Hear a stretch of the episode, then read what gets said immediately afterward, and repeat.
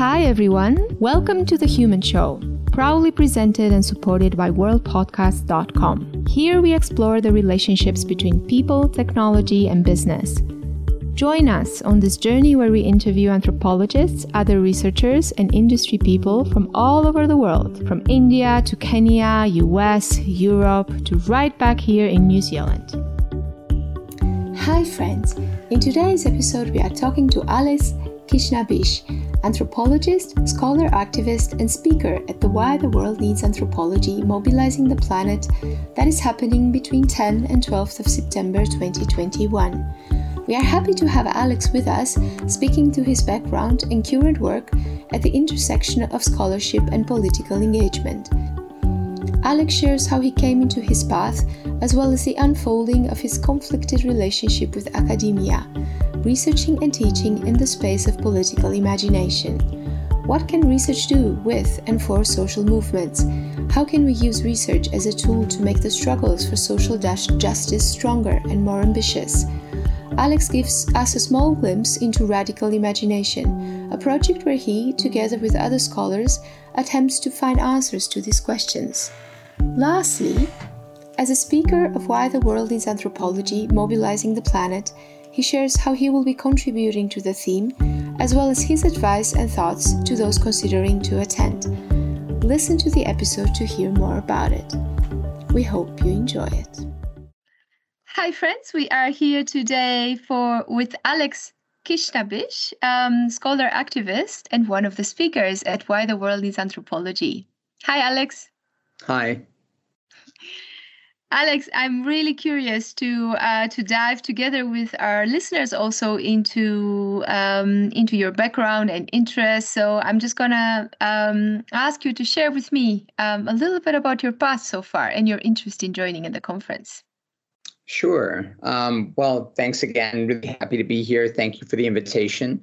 Um, so, I'm an anthropologist by training. Um, I uh, currently work as a professor at Mount St. Vincent University, which is a small university on Canada's East Coast, um, and have been doing that for a little bit more than a decade. Um, my work focuses very broadly on questions of social change, social justice. Uh, I look a lot and work a lot with um, movements, with social movements. And currently, um, my work focuses on questions surrounding the rise or the resurgence of the radical far right, um, particularly new fascist formations and what that says about our current moment and how we uh, should respond to things like that if we care about living in uh, liberated, peaceful, and democratic societies. Yeah. So, and, and yeah. Uh, a small question: What what drew you to this field of of of um, of work and study? Where does it? Can you can you trace sure. it back to your? Um... Yeah, definitely. Um, so I, you know, grew up sort of a very typical middle class person living in Toronto, uh, Canada. Uh, that's where I'm from. My parents are both immigrants to the country, uh, but I, you know, both me and my sister had the benefit of growing up in, uh, you know, a fairly stable, uh, if not overly wealthy environment, and sort of considered ourselves typical Canadians, whatever that meant. I think. Uh, and and for me, I think my my moment of political awakening, if if you want to call it that, probably began in high school sometime mm-hmm. and mainly occurred through music and other like cultural media I was accessing and beginning to think about, uh, beginning to come to an understanding that the world was probably a lot less fair and equitable than uh, my own life might have reflected, but also seeing, you know, the struggles in my parents' lives and my grandparents' lives. Um, my mother is originally from Latvia. My father uh, came from Burma uh, to Canada. They both came in various ways as, uh, well, I mean, I guess you could call my dad an economic migrant. Um, my mom came essentially as a refugee to Canada uh, in the aftermath of World War II. So mm-hmm. their their life stories and the things they faced. I mean, my father particularly because he's very very dark skinned um, uh, struggled with racism in Canada a lot. And both my sister and I I think growing up as sort of ambiguously racialized people in the Canadian context, but with a fairly solid middle class background, you know, a lot of people I think find themselves in a weird place in an avowedly multicultural society like Canada, where, you know, we were told a long time ago that racial discrimination, while it continued to happen, for example, wasn't really a thing anymore. Um, but there were many experiences in my own life that that suggested otherwise.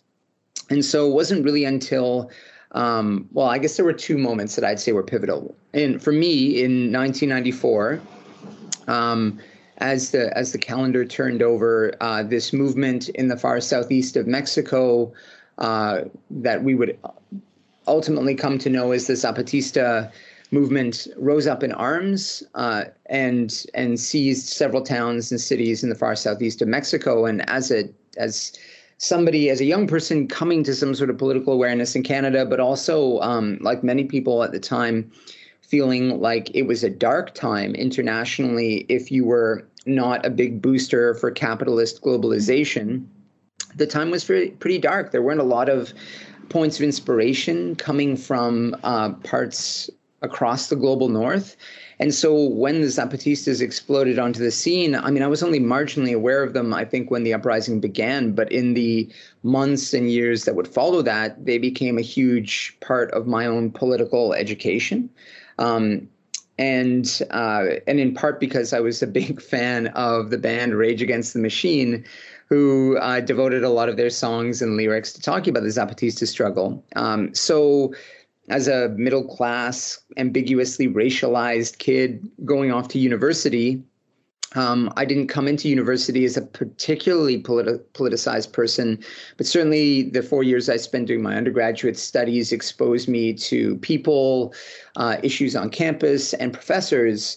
Uh, uh, I guess amongst whom I would count uh, my eventual PhD supervisor, uh, Petra Rethmann, who were just incredible influences on my thinking and really i had one of those like stereotypical experiences um, that you hear talked about uh, as a young person coming through university where where the, it really was a like it was the doors of uh, perception being thrown wide open for me in some ways. And having the opportunity to have really interesting and challenging conversations in a university environment around a variety of social justice issues uh, that really radicalized me frankly. And by the time uh, I got around to completing my undergrad, uh, I decided that uh, doing further study in anthropology was something I was interested in. Uh, I loved English too. I was also an English major, but the reason that I ended up doing anthropology was because I felt it had uh, something that was going to allow me to actually engage with people in the world and hopefully to interact and to make a difference in some of those social realities and not just kind of study texts and mm-hmm. uh, you know and media at a distance from those sorts of things so i ended up doing my master's. Again my uh, supervisor was petra rethmann at mcmaster university and i did it on the intersection between the independent labor movement and the zapatista movement in mexico. I did field work in mexico city and talked to independent trade unionists there about this connection that in canada was super rare this um, these coming together of an indigenous based mm-hmm. movement with a radical trade union movement. So you know these two uh, incredibly powerful revolutionary struggles. And in Canada, we just didn't see that. We still continue not to see that really the bringing together of sort of a more traditionally class based activism and a more indigenous grounded struggle. Um, and that was an incredible and eye-opening experience. And living in Mexico City for six weeks uh, was an incredible thing to do. Um, and then when it came time to do my PhD, I decided that uh, I wanted to continue, but I wanted to do something different because I felt that um, in you know I, I didn't want to be another gringo in Mexico uh, studying the Zapatistas when there were lots of Mexican anthropologists who were doing a much mm. better job of it anyway. Um, so I really gave some careful thought to what brought me to my passion and interest in the Zapatistas. And it really was this question of political imagination and the resonance of political struggle across geographic space and across time. So where do we get our imaginations of political possibility from? How do we know what's possible and, and not? Where do we get our inspiration from? Um, how do those struggles proliferate and cross-pollinate across time and distance? And so what i ended up doing for my phd and what was my um, my sort of focus of research for a long time after i was done too was this question of how political imaginations grow emerge grow and travel and uh, and so for my dissertation, I ended up working with activists in Canada and the United States, um, really mapping and looking to understand how and why the Zapatista struggle had been important to them, but not just kind of important as something to express solidarity with, but how it had changed their own approach to struggles grounded in the place where they lived and worked. Um, and so I interviewed activists all across Canada and the States, and it was really an incredible experience of getting to know these diverse struggles and also coming to be really convinced that the thing that I had felt, being so inspired by the Zapatistas and, and using their frame of struggle to inform my own, was something that was going on um, really quite broadly. And obviously, the alter globalization movement itself played, paid homage to that in so many ways and that was the work that I did for mm. years and years. I mean, I moved kind of on from looking at the Zapatista struggle uh, specifically, but uh, continued to do work in this area of the radical imagination and radical social movements. And uh, one of the things, I guess, that remains an overriding hallmark of my work is this conviction that uh, that social research can be a grassroots process of inquiry into our world that can really that that doesn't need to happen inside the university. Um, in fact, uh, often shouldn't happen inside the university, but is of tremendous value to people looking to challenge and change their worlds. And so, what what can research do with and for social movements? How can we use research as a tool to uh, make our struggles for social justice stronger and more um, more ambitious? How can we use it to address some of the you know the kind of um, really difficult obstacles and cleavages within movements and between them? So that's the work that I've been doing for years now, and I I, I co-directed uh, a project called the Radical Imagination Project.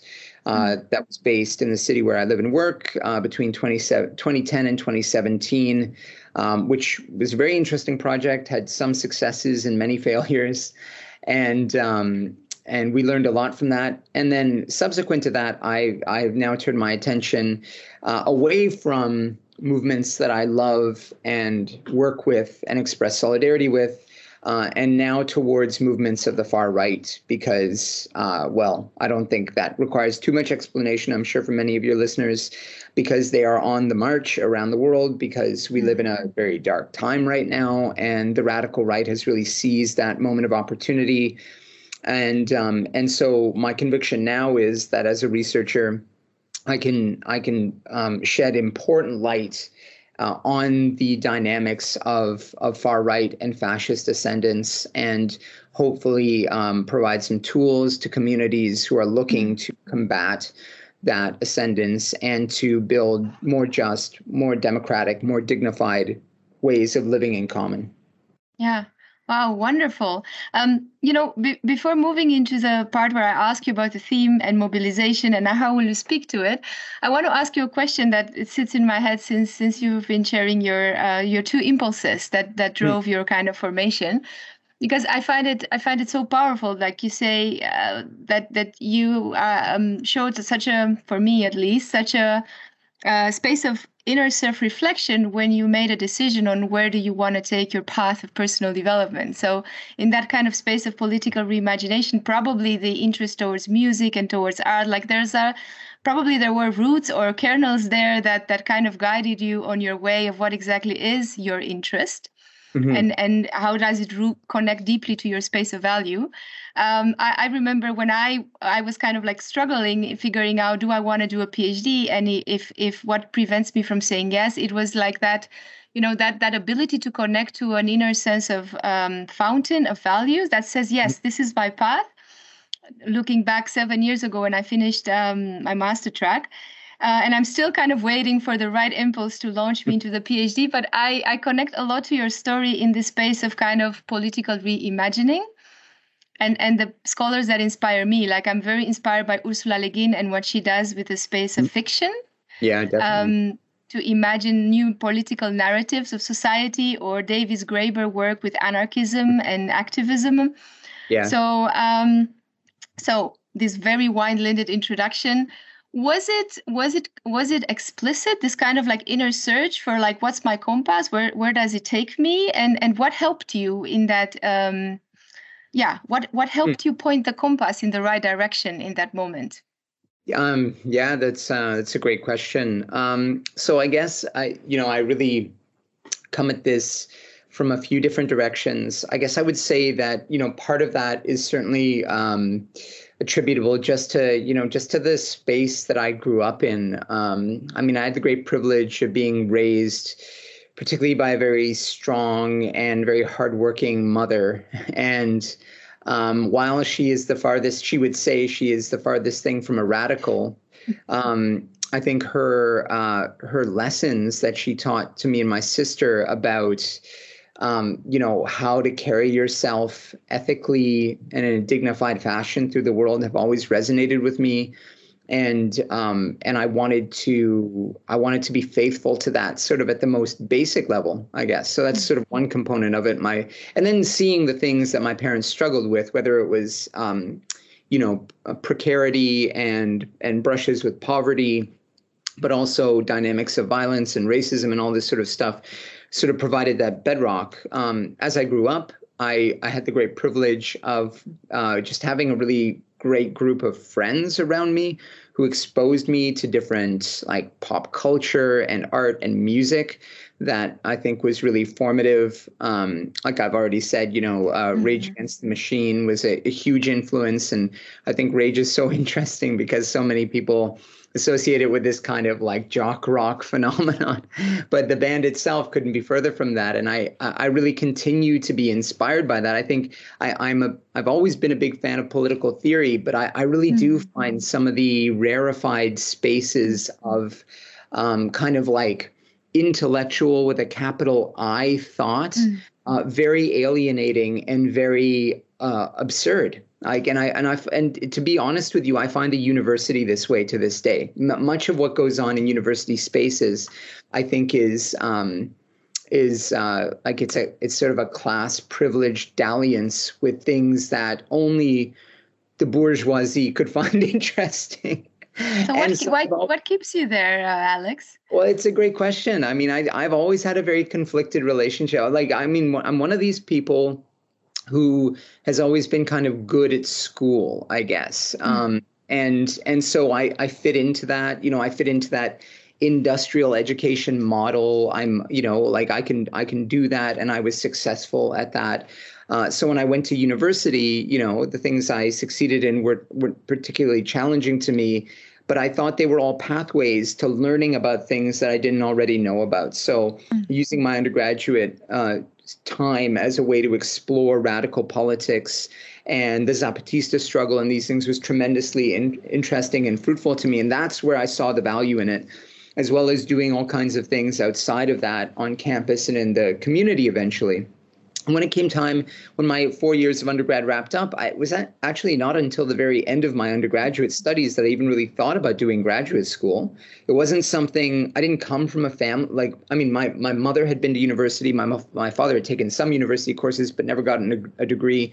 So i didn't come from a family of you know like so many i mean this isn't to malign the professoriate too much although i do some of that um, so many professors come from families of professors. You know, uh, it's it's not only a guild structure, but there is that element of socialization into it. And I didn't come from that background, uh, so for me, the university was an exciting place to be because it was unlike the schooling I'd done before, but it mm. wasn't the place that I necessarily wanted to spend my life or even earn my wage under capitalism.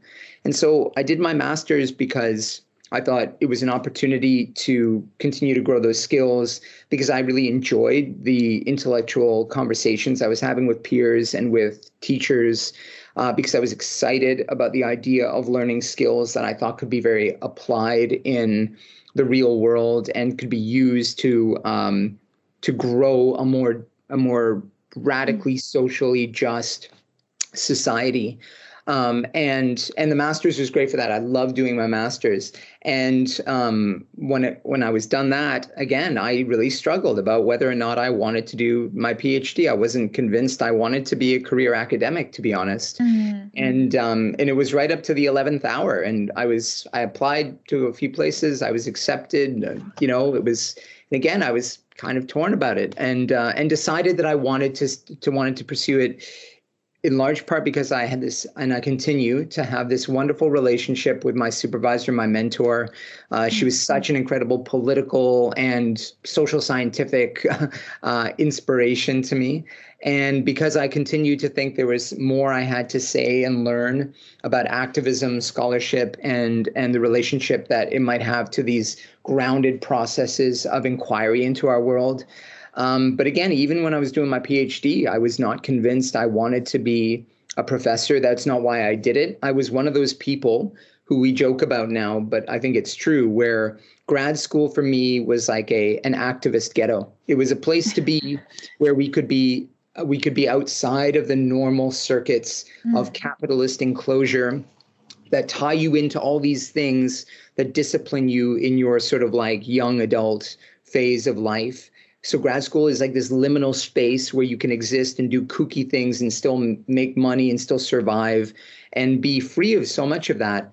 And so I, I, I made use of that. You know, I was yeah. very involved as an activist in different things. And so when I, by the time I was done, um, I mean, I gave myself, I think, a very clear window uh, to see if an academic gig was going to work out or not. And I also pursued other opportunities um, but it was also quickly told that the PhD is a mistake for people who are looking to do other kinds of work, and that was shocking to me because I I thought I could take my uh, my skills, my research skills, and go to work, for example, for social justice think tanks. Uh, one of the biggest in Canada is the Canadian Center for Policy Alternatives. And I had a mm. conversation with one of their directors, and he told me point blank that they would never hire somebody with a PhD because they considered it a, a, professionalized academic degree and that you know basically you've been trained to expect the timelines and uh, creature yeah, yeah.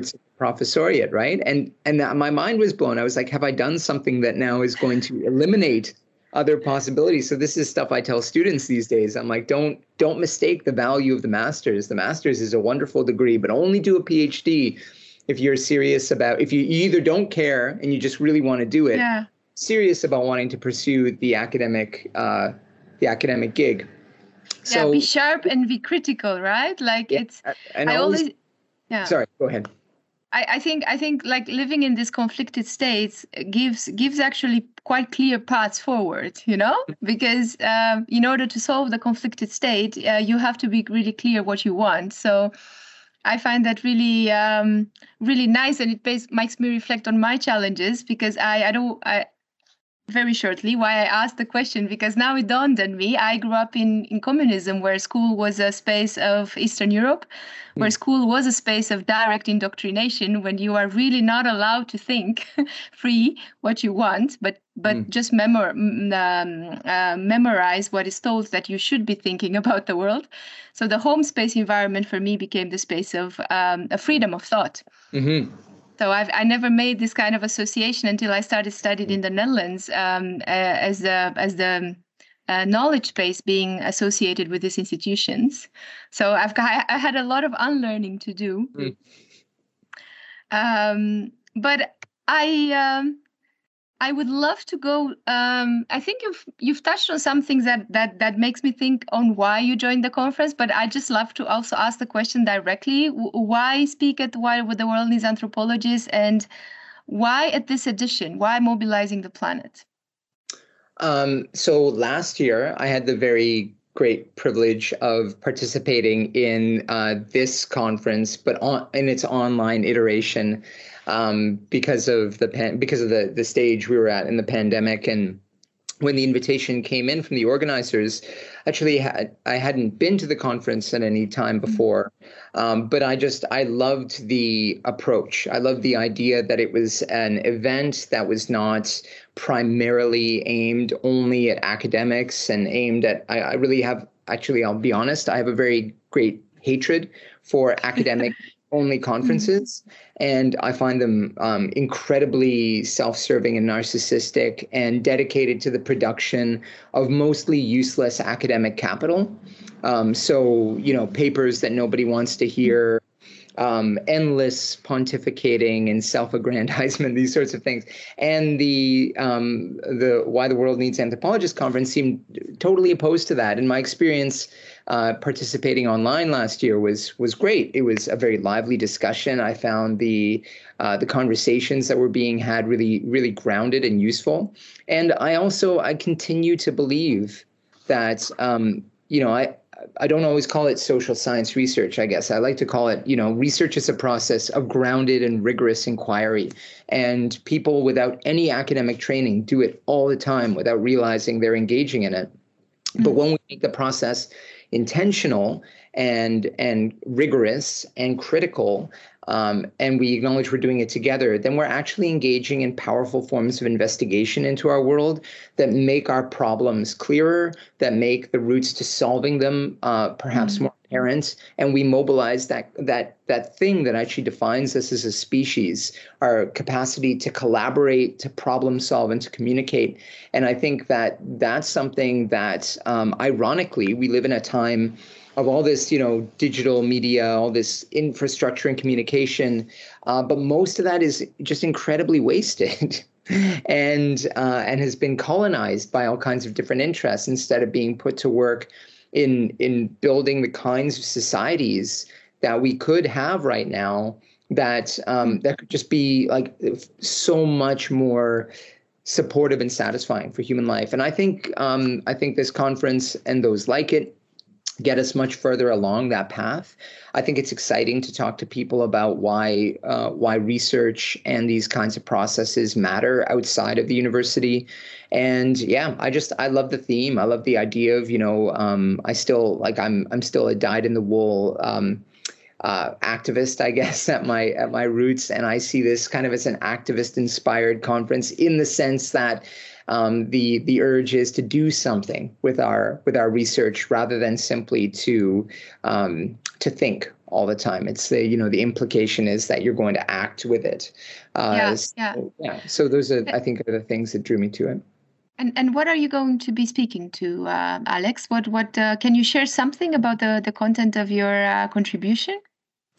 Um, so I'm still I'm still putting the sort of the middle touches mm. on that. So I don't want to say too much. I'll say that uh, um, I'm most interested right now in talking about um, this capacity to use research to investigate and explore the far right and um, and and what we can what we can learn from that not only about the far right not only about resurgent fascism, but also like what that means for how we can think about social research going forward, sort of in a mm-hmm. broader context. You know, what is the value of this stuff to society?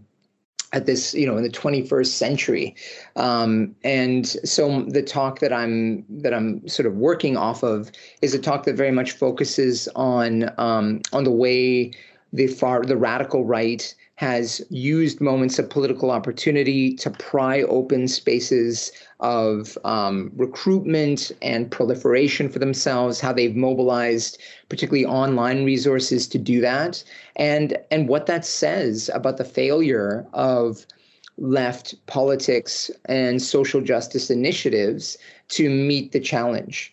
Um, and uh, yeah, so that's kind of broadly what I'll be talking about.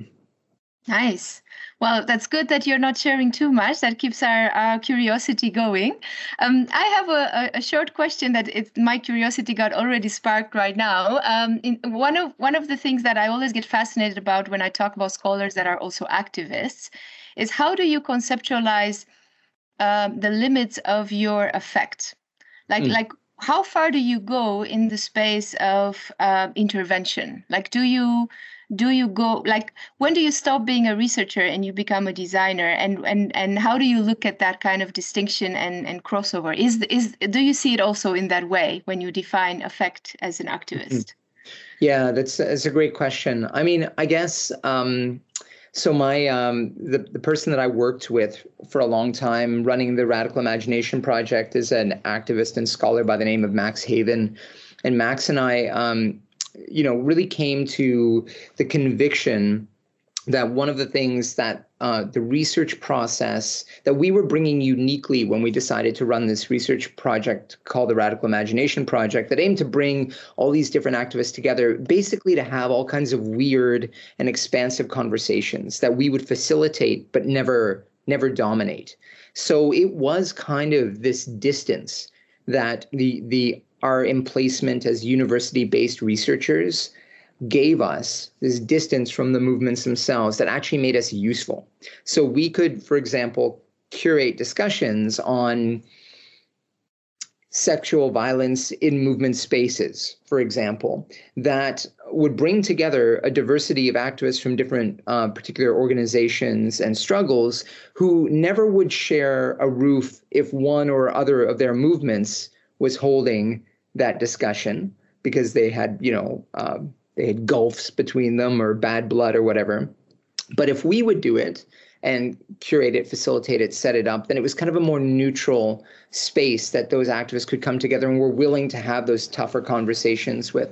So we came to understand that this kind of unjust, unearned, but nevertheless present kind of autonomy that the university has and university based researchers often have from the thing that they are engaged in whether that's scholarship or or sorry whether that's activism or or anything else can actually become become kind of a useful tool in facilitating difficult discussions about topics that um, people otherwise can't have.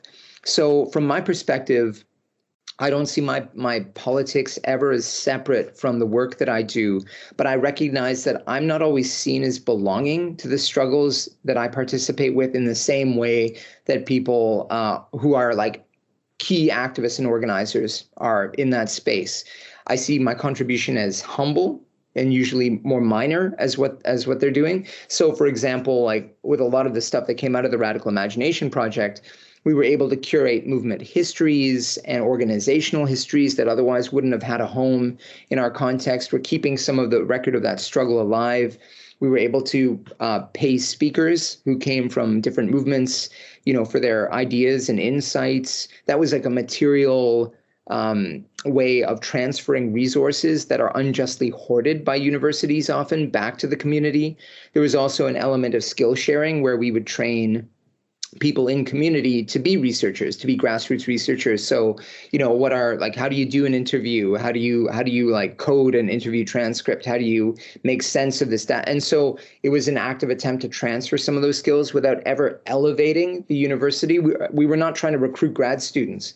We were just like how can we actually engage in a process of democratic skill transfer and resource transfer back to communities rather than doing what academics have done for since time immemorial, basically, which is to drop in on movements, take a snapshot of them, go and write your book, and then you know never be seen again. So I would say that um, whenever I'm asked to do something, especially if I'm asked to take a public position or support something in my academic role, I have no problem doing that. But on the other hand, I think it's very clear for me what the limits are. Sometimes we're simply not welcome in certain kinds of movement spaces or we're not and not because i can't also wear that hat and be present but um, navigating the sort of the ethical limits to where i am or what hat i'm wearing at any given time is much more contextual i think for me than it is kind of like definitive or essential across all those different contexts. But it's a really rich question i think and people really do approach this very differently. I have a lot of respect for the different ways that uh, people who are committed ultimately to social justice and to learning about our world navigate that and navigate that in complex ways. I find I find that beautiful, b- beautiful. This kind of interpretation, how I see it, of, of affect in, in simply the act of holding space and being the container for for of neutrality, maybe that enables those groups to to um, debate.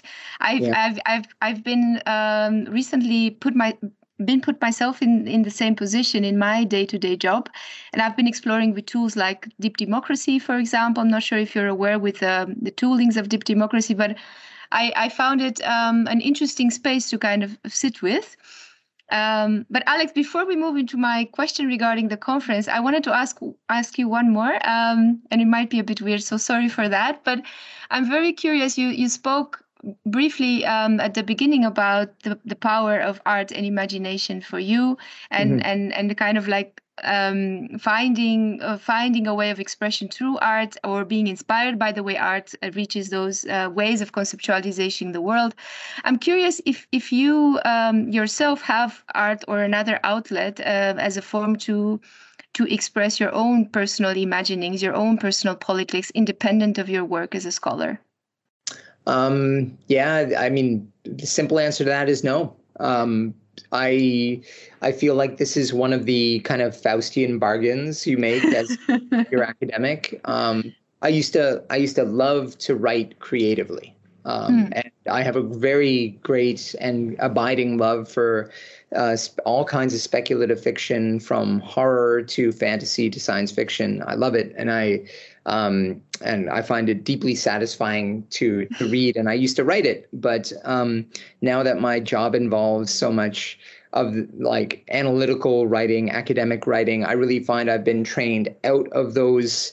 Uh, forms of expression, unfortunately, and don't have time uh, to engage in them as much as I would like. I mean, I also have kids, and you know that that changes the whole dynamic about what you have time to do. But um, yeah, uh, I think I think that expression is so powerful, and mm-hmm. and I think it's so. It really is. It's like some of the people I respect most and whose work uh, inspires my own are not academics at all, but uh, are are people who work in creative fields. Mm-hmm. Uh, mm. The uh, yeah, the lead singer of my favorite band uh, talks regularly about uh, how he doesn't see himself as as a musician exactly, but that he's like what the work that they do is to kind of transmit these ideas using the vernacular of music and pop culture and all this uh, to make those ideas, to spread those ideas abundantly amongst people who are consuming them without real, you know, because those people mm. aren't likely to take up, pick up a heavy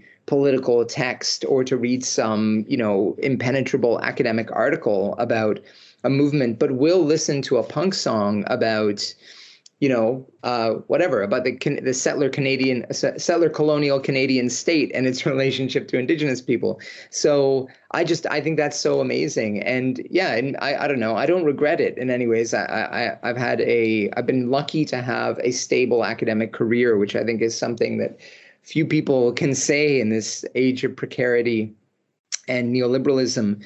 But I do think that there is you know it's a trade off um, mm-hmm. and uh, and and I have great respect for people who follow other paths. Yeah, wonderful. Oh, I, I have so many more questions, but I think I don't want to diverge too much from the from the from the conference. And I wanted to ask you. I, I think you've already mentioned many many many wonderful reasons why somebody would join this this space, uh, come to the conference. But I wonder if there's anything else that you would like to say to those considering attending um, that you haven't already mentioned. I mean, I guess I would just, I would really reiterate uh, what what I've said already, and maybe just highlight a couple of points that I think it's. Um, I think one of the the great tragedies of our current moment is that I'm convinced that future generations will look back on these on this time and and see it as a time of great of great squandering of opportunity that we never had more capacity to to talk to connect that we never had more access to resources or technical or technical knowledge um, to address our problems and to uh, and and more than that really to build the kind of world that we want. To quote the zapatistas again a world capable of holding many worlds um, and that instead we we wasted it. And uh, we wasted it in so many ways.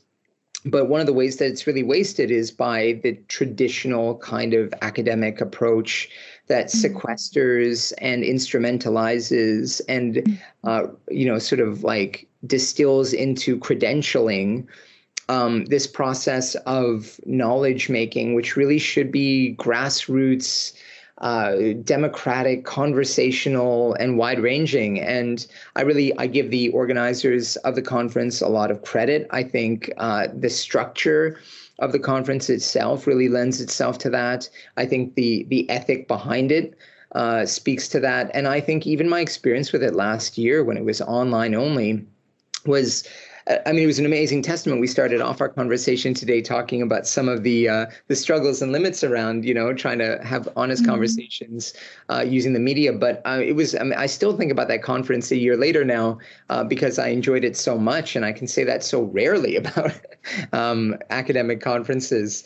So uh, I think you know for people who are we're living through a, an historic moment obviously where so many people are considering what you know what a return to normal or covid normal is going to look like when our the rhythms of our lives have been thrown aside at least temporarily uh, perhaps permanently by this pandemic. And um, and that's that's scary and it's it's you know it's frightening and there's been a tremendous human cost in all of that. But i also think moments like this are you know are moments of great revealing too where if we can take time in the midst of this darkness and suffering to talk about uh, what might come out of it what might what exciting opportunities might emerge how we can actually mobilize our collective capacity to actually move towards collective liberation, then then these moments can be so exciting too. And it really is, you know, it's this kind of constant question that as a scholar and, and student of social movements, I'll I'll bring it back to, you know, this question that social movement scholarship seeks to ask and so poorly answers. Uh, which is why do movements emerge when they do and what makes for a successful social movement like what is that alchemy um, mm-hmm. I would say we're really in the midst of one of those alchemical moments where you have this great variety of factors brought together, and um, it's in moments of exception where the where the the normal has been suspended where you get these opportunities for people to imagine and practice life as it might be otherwise. And I think this conference is a, a modest contribution to that too, or or it can be if people show up with that ethic in mind. And I think it's just so exciting to have conversations with people who are not simply wedded only to the academy, to ah. to university. And I uh, love it, Alex. Sorry, I'm interrupting no, no, you. That that really is that, that was the last thing I wanted to say. I just think it's like it's it's what we should be doing all the time. Yeah, I, I think I um, thank you so much for what you're saying and your contribution. Um, I, I find it also that I'm double lucky. Well, one to cover you for the conference and two to get inspiration with my own work uh, because it feels like a lot of the stories that you're telling really resonate to my current struggles as an activist anthropologist trying to disrupt the academic world. Mm-hmm. Um, so, um, and at times it feels infuriating, and at times it feels impossible, and at times it feels like there's just no other way I can be an anthropologist. Mm-hmm that's the only way I can still like my discipline. Right. so very well, very uh, well think.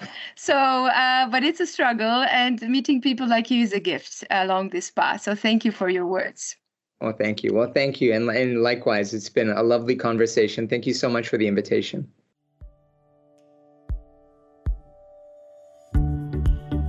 Thank you for listening, everyone. Follow us on our social media channels and look at the show notes for links to our speakers' work. Join us next time for more interesting conversations.